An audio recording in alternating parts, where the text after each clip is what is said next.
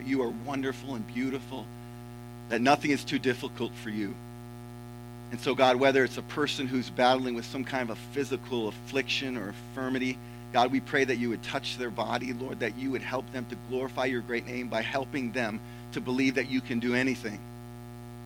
For those, Lord, who might not know Jesus as Savior, may today, Lord, be that day that they trust him for the forgiveness of their sins, and their whole life will completely, dramatically be altered. Help us, Lord, to get into your word. Help us to understand Scripture. Holy Spirit, would you be our teacher and lead us through this? We pray against all distractions, all works of the enemy, all the wily ways that the devil can try to just thwart the plans of God. But you prevail, Lord. You prevail. Do you believe that, church? Do you believe that he prevails? You prevail, Lord. You are El Elyon, God Most High. There is no other God higher than you, no other God greater than you. So, Lord, speak to us. There are people in this room that need to have hope. As we get back into this series, Lord, bring the hope. Help us to realize that hope can really help us to move forward. I just want you in the quiet of this moment, just between you and the Spirit of God, just say, Holy Spirit, I want to hear. I want to hear you. I want to hear what you have for me today. Just say that to him, just quietly to yourself and to the Lord and to the Spirit of God. Speak to me. Speak to me. Help me to see. Help me to understand. In Jesus' mighty name we all pray. Amen? Amen. You may be seated.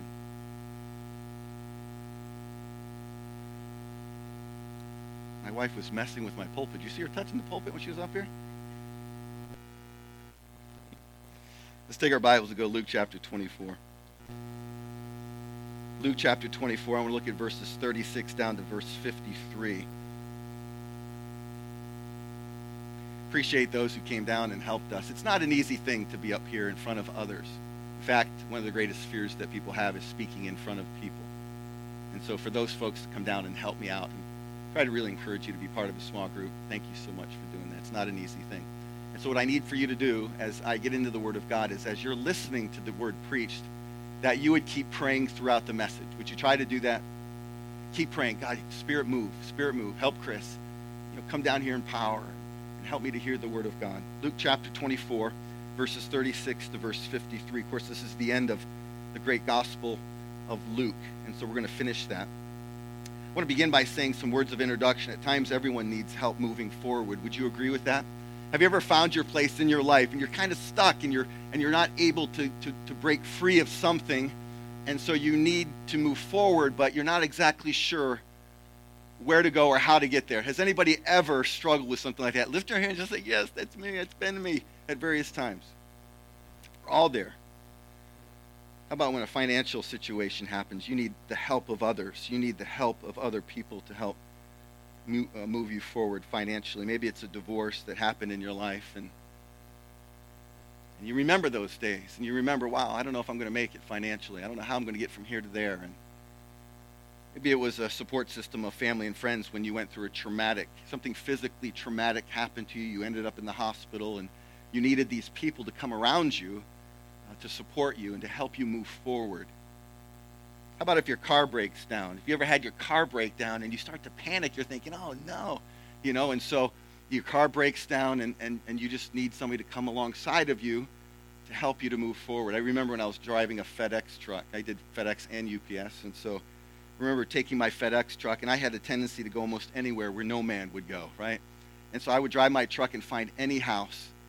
And I remember being at kind of a day like today, windy, a little bit rainy and snowy and icy, and I pulled my truck off to the side of the road and went to the door to deliver that package, came back to my truck, and I tried to move out and move forward from this little embankment that I had pulled my truck over to, and I couldn't move. And the more I couldn't move forward, the more I panicked. And so I was like getting all frustrated, and I was getting angry, and I was like, you know what, I probably should pray about this. And so I went to the Lord. I said, Lord, only you can move me forward. Only you can get me out of this ditch. Wouldn't you know it? A big garbage truck comes down the road, and he stops right next to me and goes, hey, you want me to pull you out of that? I have a big chain and I can hook you up and I can pull you out. And I said, yes, yes. So he hooks the chain up, pulls my truck out. And I start to move forward again. He goes, you know, it's kind of odd. I wasn't supposed to come down this street today. It's the Lord. He wants us to move forward. How do we move forward in our life from where we're at? God is always faithful to provide a way forward. You may be feeling that there's no door options. I don't know if you remember this TV show, but remember that TV show? It was a game show, and there was doors that you got to choose. It was either option number 1 or door number 2 or what? Door number 3. Remember what that show was, that game show? What was that? Let's Make a Deal. And so we're like that. Christians are like that. Oh, God, give me a door of opportunity. Have you ever said that about that? About God's will. Give me a door of opportunity. And we start to play this let's make a deal with God. God, if you do this, then I'll do that. And if you do this, then I'll do that. And that's not how you move forward. It's not how you get from where you are to where you need to be. Job was in many very traumatic situations, and he wanted to move forward. He wanted to get to from where he was to this new place of growth and prosperity and peace and calmness again. And when pain piles high around you, you want out and forward, but how? Job said this, "Where then is my hope?" That's the title of the series, Where Then Is My Hope? I know it's out there somewhere. I know it's out there, but I don't know where, and I don't know how to get it. And Job was battling with all of that. And so far we've seen hope enters in and overcomes. And hope is that person of Jesus. And when Jesus came in to Jerusalem, the great triumphal entry, hope was entering into the city, but much more than that. This is hope personified. And just like Jerusalem was rejecting the hope that God was offering, so can't people reject, and they give a pushback. They stiff-arm God. The hope of the world's coming into you. He's coming close to you. And you might have family members and loved ones saying, wait a minute, no, he's coming close to you. Hope is entering in, and you're going, no. And you're pushing back like Jerusalem did against the Savior. Hope enters into our life. It's Jesus. And he overcomes, and he overcame death and hell. And he overcame the grave. And then we saw hope is hard to hold on to. How many people realize that hope is really hard to hold on to? You can find yourself having hope, and then all of a sudden it's like slipping through your fingers. And so we looked at last Sunday that we need to remain in places where God is working. Listen, if God is working in your life now and you sense it and you know it, you got to stay there. Don't wander off. Don't be like those two that wandered from Jerusalem down the Emmaus Road. Stay where God is moving. Remain there. Number 2, remember his word to you, the scriptures. He is speaking to you. Remember the word of God. Meditate on scripture. Number 3, request the Holy Spirit to fill you up again and to fill you afresh. Number 4, regain a vision of the character of God. I wanted to know this morning that God is good. You're saying, no, he's not. And so I'm praying that you would understand the character and the attributes of God, that he is good, and he's always been good. And so what we're gaining or regaining is a vision of who he is. That's how you hold on to hope. And then you repent. That's number 5, and that's where you're going one direction. You start to realize where you went off, and you started wandering away from God or the church or other Christians. And now you're going to repent and say, you know what, God, I'm coming back. I'm coming back. So what I want to do this morning is I've titled this message, When Hope Helps You Move Forward. Luke chapter 24, verses 36 to 53. Here's the title, When Hope Helps You to Move Forward. There are 4 ways that hope is going to help you move forward. Here's number 1. Hope helps when we believe that God still manifests himself to us in the middle of our uncertainties. That's number 1. Number 1. This is in verse 36 down to verse 38. God still manifests. He shows up in our life in the middle of our uncertainties. Let's look at the text together. Go to verse 36. And as they were talking about these things, who's the they? It's the two that were on the way to Emmaus. They had gone back to Jerusalem after they saw Jesus and understood it was really him on the road there. So they head back to Jerusalem. And as they were talking, there's this group of disciples and apostles and people that are talking about the empty tomb, and they're talking about Jesus rising from the dead. Jesus himself, it says, stood among them. And he said to them, what? Peace to you. But they were startled and frightened and thought that they had saw spirit. And he said to them, "Why are you troubled, and why do doubts arise in your heart?" We stop there. God is always active in our lives, even when we don't see it. I'm sure that if we were in that room with all of those people that were uncertain about the things that they were hearing about Jesus. Wait a minute, Jesus is alive. The two come back and they say, wait a minute, Jesus showed himself. He appeared on the road to Emmaus, and now they're talking about it. But they're not completely confident, and they're uncertain. And in the midst of their uncertainty, Jesus manifests himself. This is wonderful. In verse 31, it said that he vanished from their sight. This is on the road to Emmaus. This is talking about the two guys there. So he vanishes from their sight. They're having the Lord's table, communion together. Remember that. It says their eyes were opened, and then they understood it was Jesus. And then he vanishes. He's gone. So they're in Jerusalem. It says there in the text, we've already read it, they were talking about these things. They were talking about all that had unfolded in Jerusalem.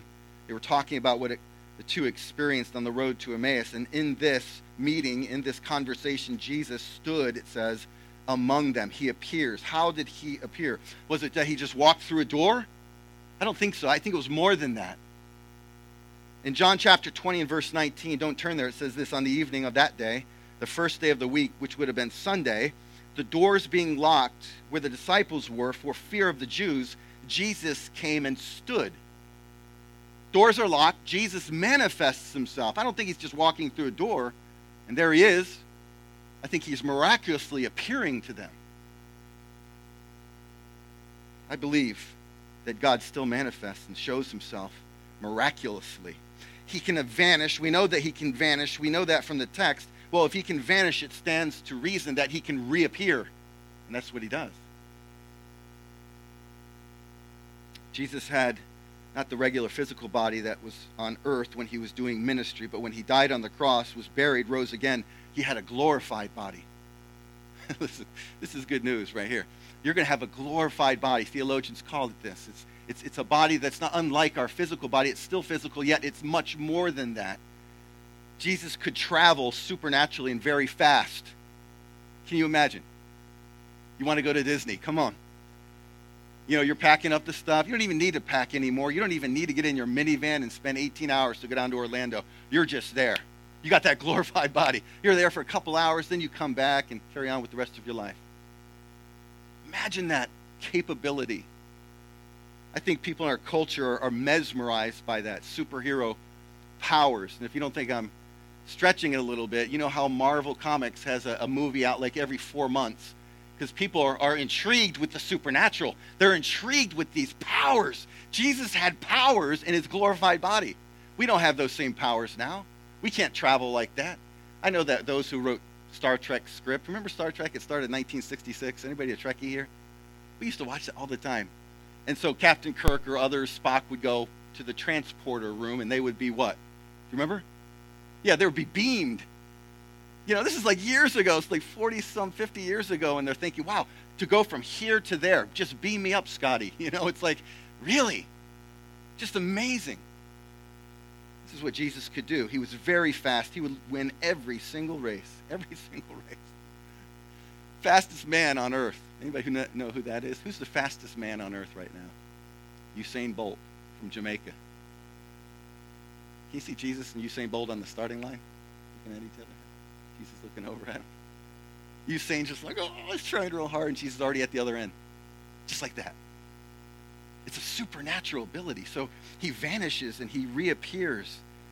Of course, the reason why I think it was miraculous and it wasn't going through just a door, it says in the text that they were startled and they were frightened. And they thought that Jesus was what? The ghost. The ghost. The ghost appears. And they're startled and frightened.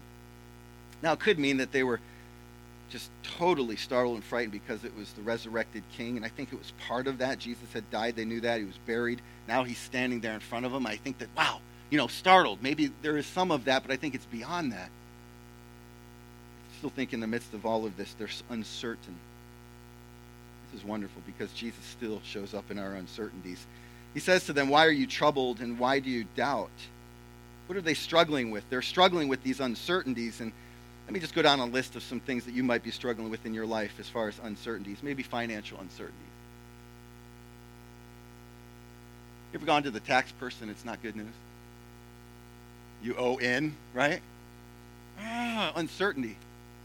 Maybe you lost your job and there's uncertainty about that.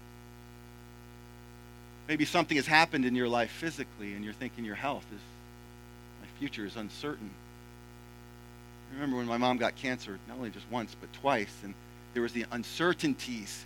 And it was like, oh God, what's going to happen to my mom? And she was having these uncertainties in our family, and I was a new Christian at the time, and I just went to the Lord. I said, Lord, oh God, this is hard. This is hard, and I'm trying to hold on to this hope and trying to move forward, and I'm crying out to the Lord, and amazing. Amazing. My mom's first cancer, I went to her house with Lisa, and we were giving her the gospel. We were talking about Jesus. And I said to my mom, and I've been praying so hard before this, I'm like, God, my mom needs to know you. She needs to know you. I said, God, I said, would you open her eyes? Would you manifest? Would you come down? Would you save my mom? And we're sitting at the breakfast table, and I said to my mom, Mom, if I could switch places with you, and I would have your cancer, and you could have my Jesus, I would switch places with you. It was just something that God inspired me to say. You could see it just come over. The Spirit of God came over her, and tears were in her eyes, and she started calling on the name of the Lord, and she called on his name to forgive her of her sins and to be born again. And then she got cancer a second time and went through that totally and completely different. The nurses and doctors were like, whoa, what happened to you? She was different. Listen, Jesus still manifests in our uncertainties. Do you believe that? Listen, if you're going to have hope help you to move forward, you've got to believe that he manifests. Wherever you're at in your uncertainty, financial, physical, job situation, maybe your kiddos. Something's going wrong with your kiddos. I mean, they're teenagers maybe, and they're going sideways, and it's like they're doing things that you know that they shouldn't be doing, and you're uncertain about maybe their salvation or where they're going to end up. How do you move forward through all of that? Jesus is going to manifest himself to you. He already is. He's wonderful to do that for you. But do you believe it?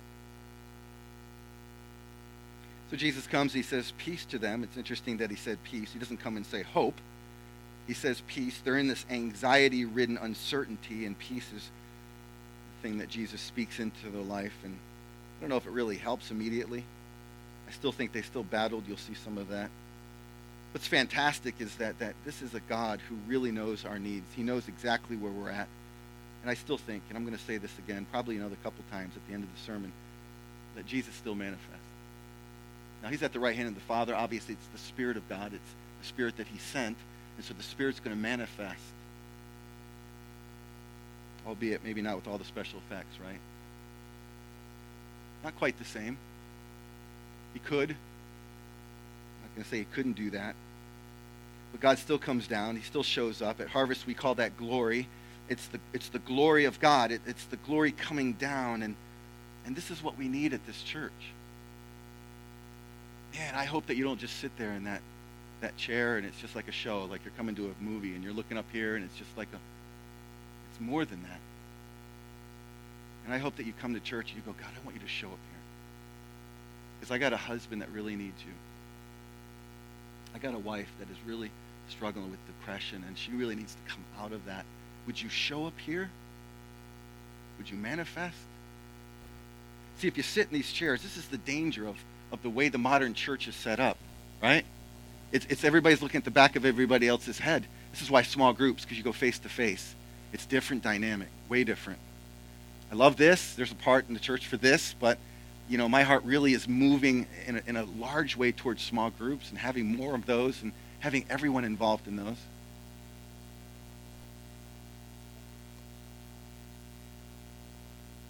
God manifests, and he's pushing back some things in your life right now. Doubts, they're leaving. And this is what you need to say to doubt. This is what you need to say. You're going away. Just speak to these things. I don't mind speaking to these things. Fear, you don't have any place in my house anymore.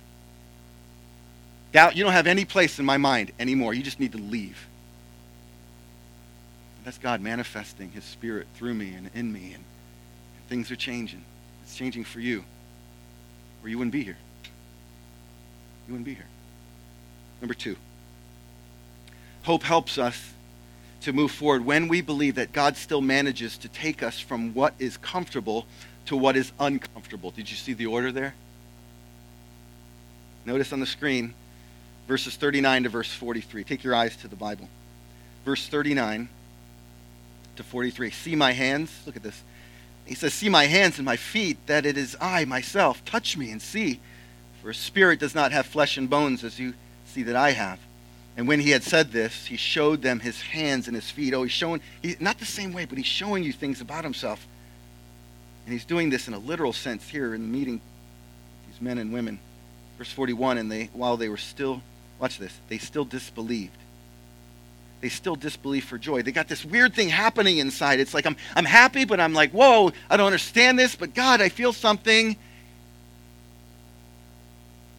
And they were marveling. He said to them, have you anything here to eat? And they gave him a piece of broiled fish, and he took it and he ate it before them. Wow. He's doing that to show that he's also physical. It's important to know that Jesus resurrected, not just in a spirit. That's the Jehovah's Witnesses. You got to have a literal bodily resurrection. That's important. So he's eating in front of them to show, but yet he's not quite the same as he was. And we talked a little bit about that. He's managing to take these people from a place of comfortable to uncomfortable.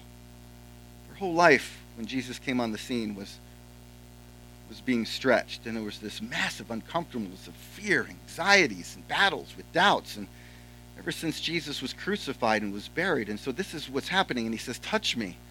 He's saying, touch me. Oh, there's somebody in the room here that needs to take this, maybe not literally, like physically, but you need to come to him like that woman who is breaking through the crowd. And you need to come through the crowd, and you're like, wait a minute, I just want to get near him so I can touch him. Touch the hem of his garment. Do you remember that? And some of you are going to get that healing. Some of you are going to get that deliverance. If you break through all of that and you're saying, I don't care what people think. I don't care what people think. I'm going to go and I'm going to touch them. He's asking them to touch. Why? To prove that he's physical, but it's more than that.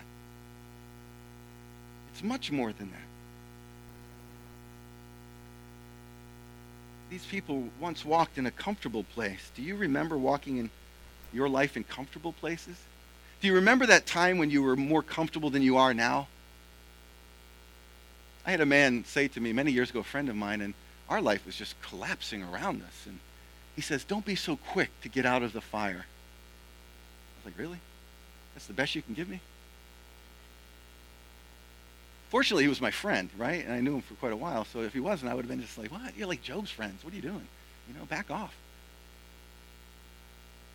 Don't be so quick to get out of your uncomfortableness. In America, we're conditioned for comfortable. How many people know that's the truth, right?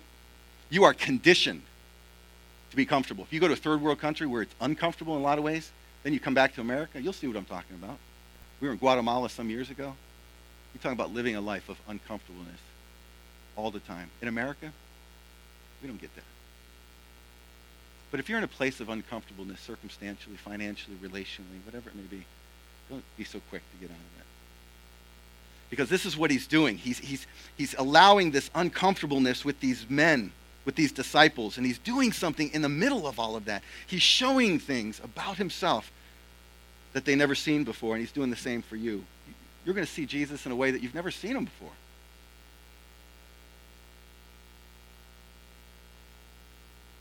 It doesn't happen in those comfortable places.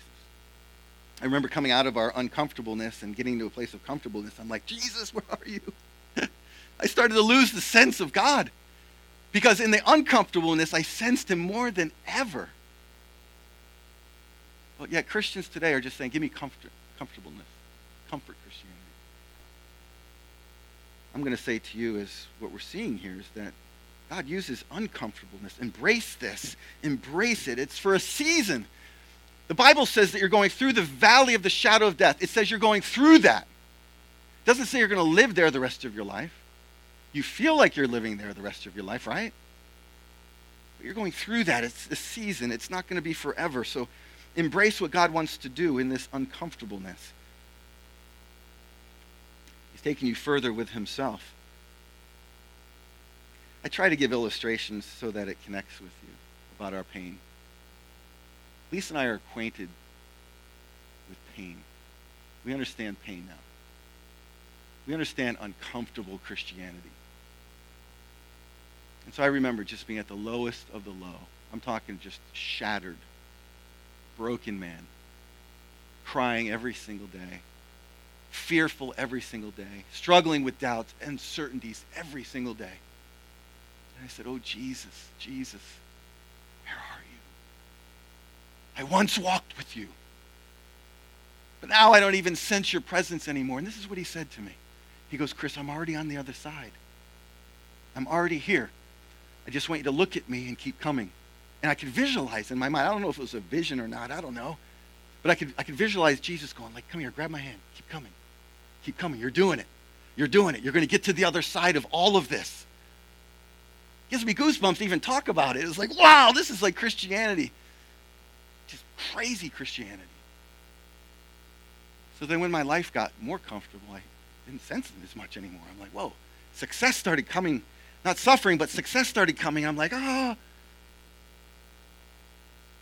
Embrace what he's doing in your uncomfortableness. See my hands and my feet, he says. See my hands and my feet. And I died for you. And I went from an uncomfortable place to a place of ultimate comfort when my Father was comforting me. I'm at the right hand of the Father. He went through uncomfortable to get to comfortable. We're going from comfortable to uncomfortable, and we're putting a stop to that. Not God's plan. You got to believe it. Number three, we're looking at how hope helps us to move forward. Number three is God still moves us to deeper levels of understanding. Notice verse 44. We're going to look down to verse 49. 44 says, Then he said to them, These are my words that I spoke to you while still with you, that everything written about me in the law of Moses and the prophets and the Psalms must be fulfilled. Watch this. This is beautiful. Then he opened their minds to understand what? The scriptures. And he said to them, thus it is written, that the Christ should suffer, and on the third day rise from the dead, and that repentance for the forgiveness of sins should be proclaimed in his name to all nations, beginning from Jerusalem.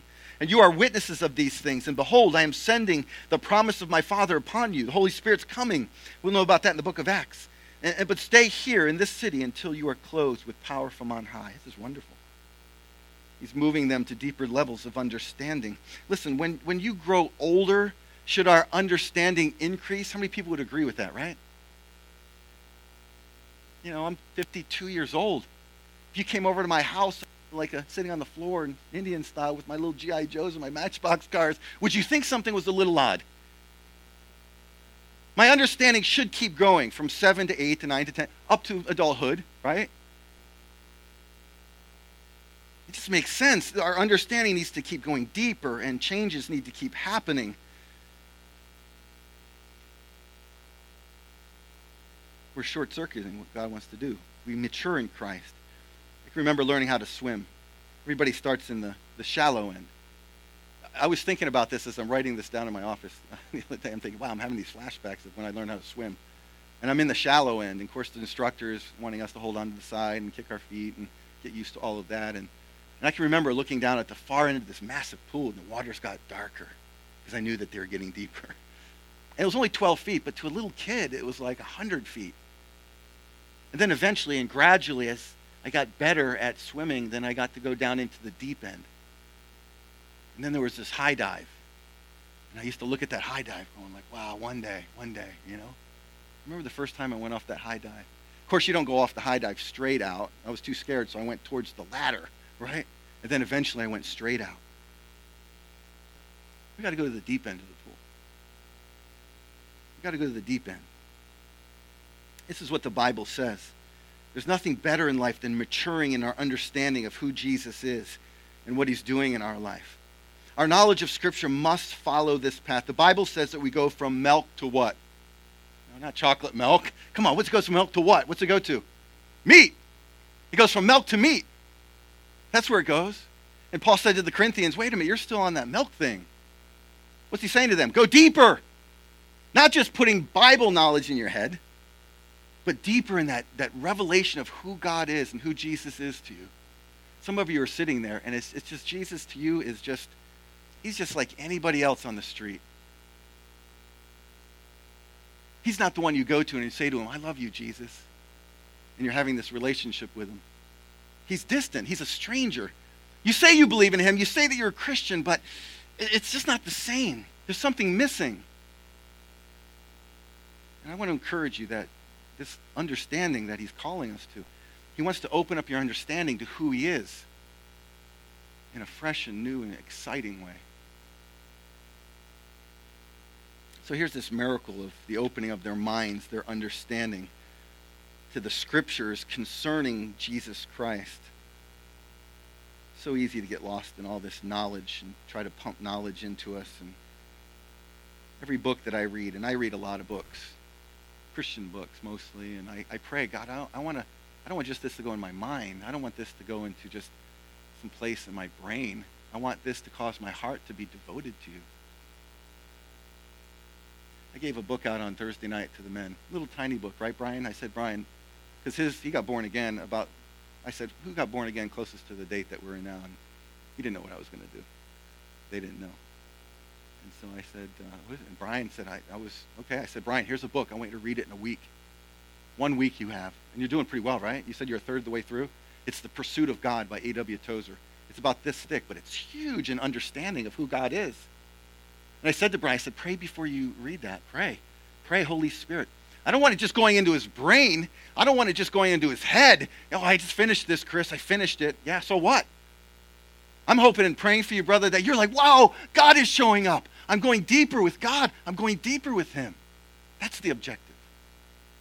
This is what's going on here. If you want hope to be able to move you forward, you've got to have your understanding open today.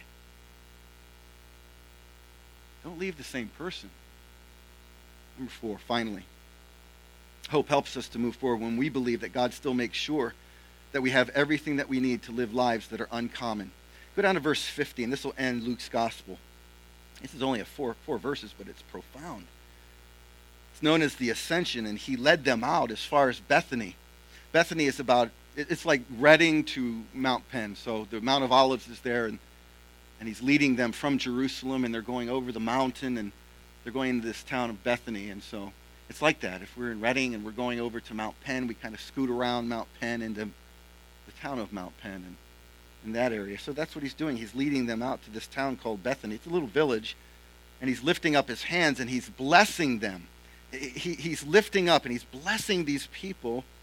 And while he blessed them, verse 51, he parted from them, and he was carried up into the heavens, and they worshiped him and returned to Jerusalem with great joy. This is not the same group.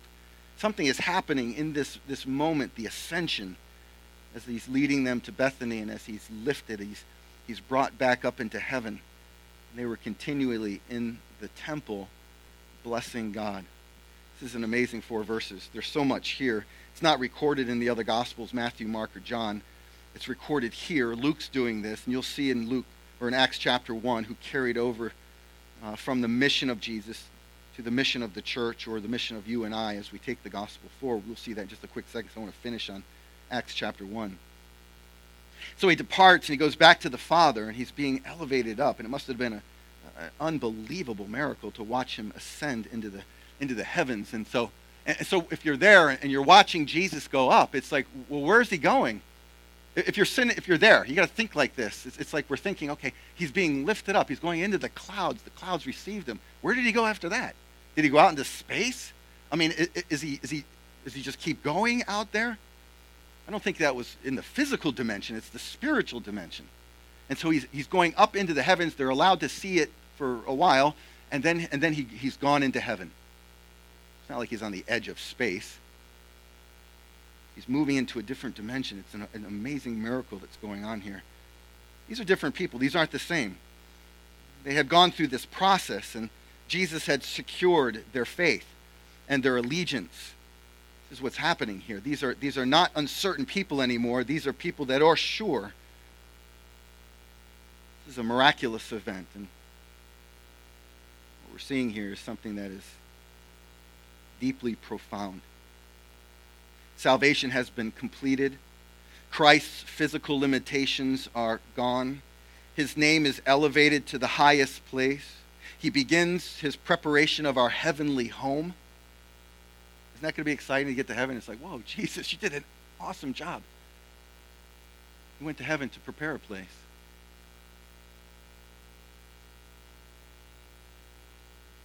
He's passing the work on to us, and he's triumphant over Satan. All of that in the ascension. I go to Acts chapter 1, because Luke is the author of Acts. Acts chapter 1, we'll close with this. I love this. He blessed them. Verse 51, he was blessing them. What does this mean? He was pledging to them everything that they would need to live the Christian life and to do mission with him. So here's a little bit more extensive, detailed description of the ascension by Luke. Now it's in the book of Acts, chapter 1, verses 6 to 11. Verse 6, and so when they had come together, they asked him, Lord, will you at this time restore the kingdom to Israel? And he said to them, it is not for you to know times or seasons that the Father has fixed by his own authority. But you will receive power. Watch this. This is important for us to know how to move forward with hope. That God is still doing this for us. He's providing everything that we need to live the Christian life. And here it's power. You're going to receive power when the Spirit of God has come upon you. And you're going to be my witnesses to Jerusalem and in all Judea and Samaria and to the ends of the earth. When he had said these things, as they were looking on, he was lifted up, and a cloud took him out of their sight. And while they were gazing into heaven as he went, not gazing into heaven as when you die and go to heaven, but gazing up into heaven, maybe they saw it, I don't know. We're not given a whole lot of detail on this. Behold, two men stood by them in white robes. Who are these guys? They're angels. And they said, Men of Galilee, why do you stand looking into heaven? This Jesus who was taken up from you into heaven will come in the same way as you saw him go into heaven. Amazing, amazing truth. What a provision. These are uncommon Christians. We're called to be uncommon. Peter said this in 2 Peter 1:3, that his divine power has granted to us all things that pertain to life and godliness through the knowledge of him. So in verse 51, he parts from them, but there's no doubts anymore. There's no fears. They're actually worshiping him continually in the temple. That says something about where they're at. They have this amazing confidence. The peace is there. The strength is there. There's no more hope deferred. It's not there anymore. In the book of Acts, you'll see them doing amazing things in the name of Christ. They were able to move forward. Listen, it always comes back to trusting God. I'm going to tell you, do not trust your finances more than Jesus. Don't trust having a wonderful family and the health of your family. That's not where your hope is. Your hope isn't in a great vacation or having a fat bank account. It's not there. It's not in your health. It's not in having a great job or a house. It's not even having a spouse. If you're single today and you're struggling as you get older, I've met a lot of people in ministry that struggle as they get older. They're like, oh no, and my encouragement to you is your hope isn't in finding a spouse. Your hope is God. And if you can't have children, like my wife and I, we had to learn our hope isn't having children. It's in having God. This is who he's giving you himself. That's where the hope is. Not in any of these other things.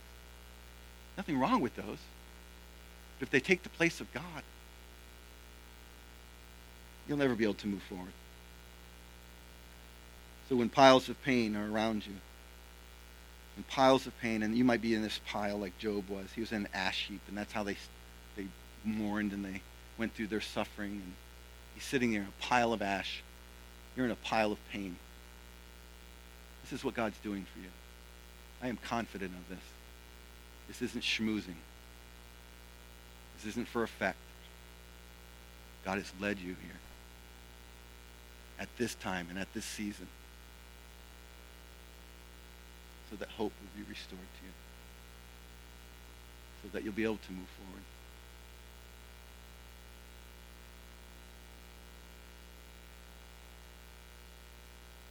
You're moving forward again. This morning, you're moving forward.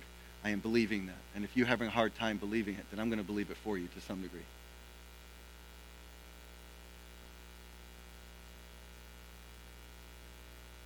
I remember many, many years ago, during the season of our life,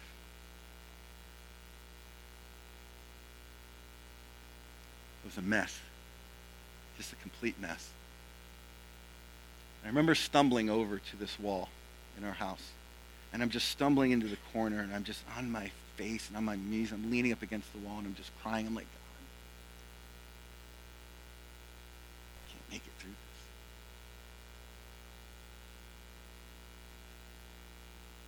You know, if I could probably predict one of the greatest moments in my spiritual life, it was probably in that one moment.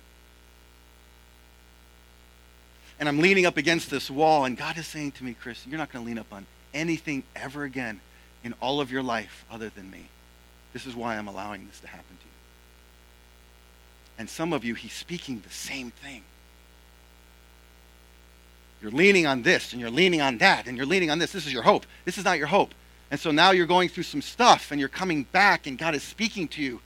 And he's saying, don't lean on this and don't lean on that. I want you to lean on me. And I'm parting the ways, and all the obstacles are going to be moved out of the way so that you'll see me. So that you'll see me. And that's the road that I was on back then. So when I say this to you, I'm not just saying it to preach a message. I'm saying it because I know that it's true. I know that it's true. Let's pray together. Would you bow your heads and close your eyes?